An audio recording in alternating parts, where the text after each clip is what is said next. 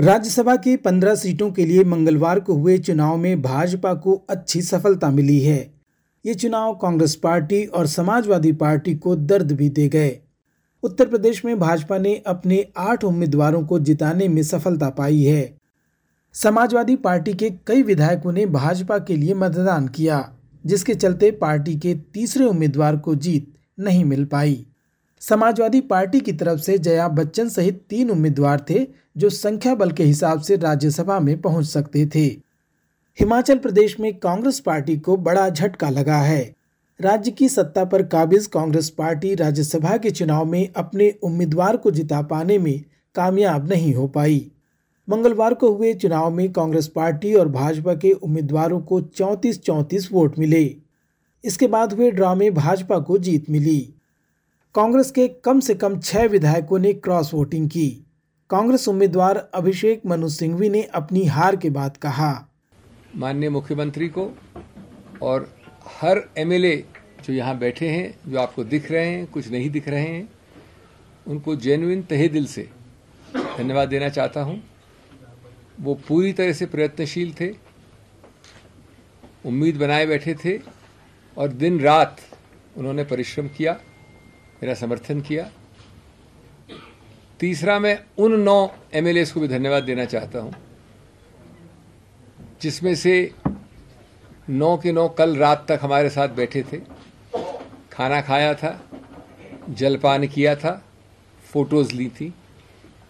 उसके पहले जो बार बार हमसे मिले थे, मुझसे ही नहीं, मुख्यमंत्री जी से ही नहीं, लेकिन सब एम से कई आश्वासन दिए थे। और जिनमें से तीन आज हमारे साथ नाश्ता करके निकले थे। उनको भी मैं धन्यवाद देना चाहता हूँ, क्योंकि उनसे हमको कुछ शिक्षा मिली है। कम से कम मुझे निजी रूप से शिक्षा मिली है, मनोवैज्ञानिक शिक्षा मिली है। अपने उम्मीदवार की जीत से उत्साहित भाजपा ने सरकार के अल्पमत में होने का दावा किया है।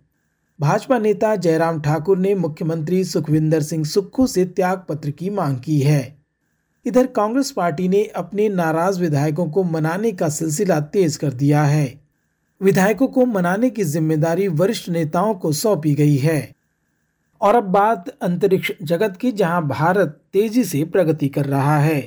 प्रधानमंत्री नरेंद्र मोदी का कहना है कि 2035 तक भारत अपना अंतरिक्ष स्टेशन स्थापित कर लेगा। मंगलवार को केरल में स्थित विक्रम साराभाई स्पेस सेंटर में अपने संबोधन के दौरान उन्होंने कहा 2035 तक अंतरिक्ष में भारत का अपना स्पेस स्टेशन होगा, जो हमें स्पेस के अज्ञात विस्तार को जानने में मदद करेगा। इतना ही नहीं, इसी अमृतकाल में भारत का एस्ट्रोनॉट अपने रॉकेट से चंद्रमा पर भी उतरकर दिखाएगा। साथियों 21वीं सदी का भारत, विकसित होता हुआ भारत, आज दुनिया को अपने सामर्थ्य से चौंका रहा है। पिछले 10 वर्षों में हमने लगभग 400 400 सैटेलाइट्स को लॉन्च किया है, जबकि इससे पहले के 10 वर्षों में मात्र 33 सैटेलाइट लॉन्च किए गए थे। प्रधानमंत्री मोदी ने चंद्रमा के साथ साथ शुक्र पर भी इसरो के अभियान की चर्चा की। भारत की स्पेस इकोनॉमी पाँच गुना बढ़कर 44 बिलियन डॉलर तक पहुँच जाएगी। स्पेस के क्षेत्र में भारत एक बहुत बड़ा ग्लोबल कॉमर्शियल हब बनने जा रहा है। आने वाले कुछ वर्षों में हम चंद्रमा पर एक बार फिर जाएँगे। और इस सफलता के बाद हमने अपने लक्ष्य और ऊँचे कर लिए हैं। अब हमारे मिशन टेक्नोलॉजी की दृष्टि से और अधिक चैलेंजिंग होगी। हम चंद्रमा की सतह से सैंपल जुटाएँगे और उन्हें पृथ्वी पर वापस लेकर के आएँगे। इसके बाद शुक्र भी इसरो के लक्ष्यों में से एक है। मंगलवार को ही प्रधानमंत्री ने तमिलनाडु का दौरा भी किया। ऑटो क्षेत्र के उद्यमियों के कार्यक्रम में उन्होंने अपने संबोधन के दौरान अपनी सरकार की पीठ थपथपाई। हमने एमएसएमई की परिभाषा को भी बदला है। इस फैसले के बाद एमएसएमई की ग्रोथ के रास्ते साफ़ हुए हैं।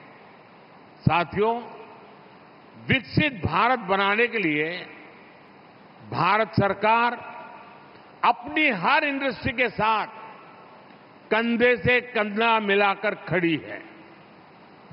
पहले इंडस्ट्री हो या इंडिविजुअल छोटी सी छोटी बात के लिए सरकारी दफ्तरों के चक्कर काटने पड़ते थे।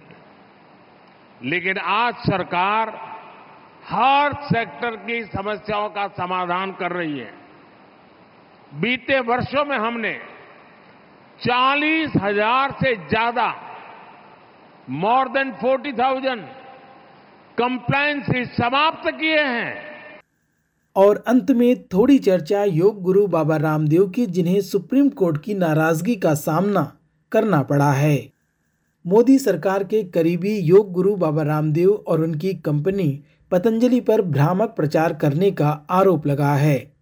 इस संबंध में अदालत ने अपने पूर्व आदेश का पालन नहीं करने पर बाबा रामदेव उनके सहयोगी आचार्य बालकृष्ण को अवमानना का नोटिस जारी किया है। सुनवाई के दौरान कोर्ट ने केंद्र सरकार को भी फटकार लगाई। भारत से आज की रिपोर्ट में बस इतना ही। मैं विश्व रत्न एस रेडियो की हिंदी सेवा के लिए।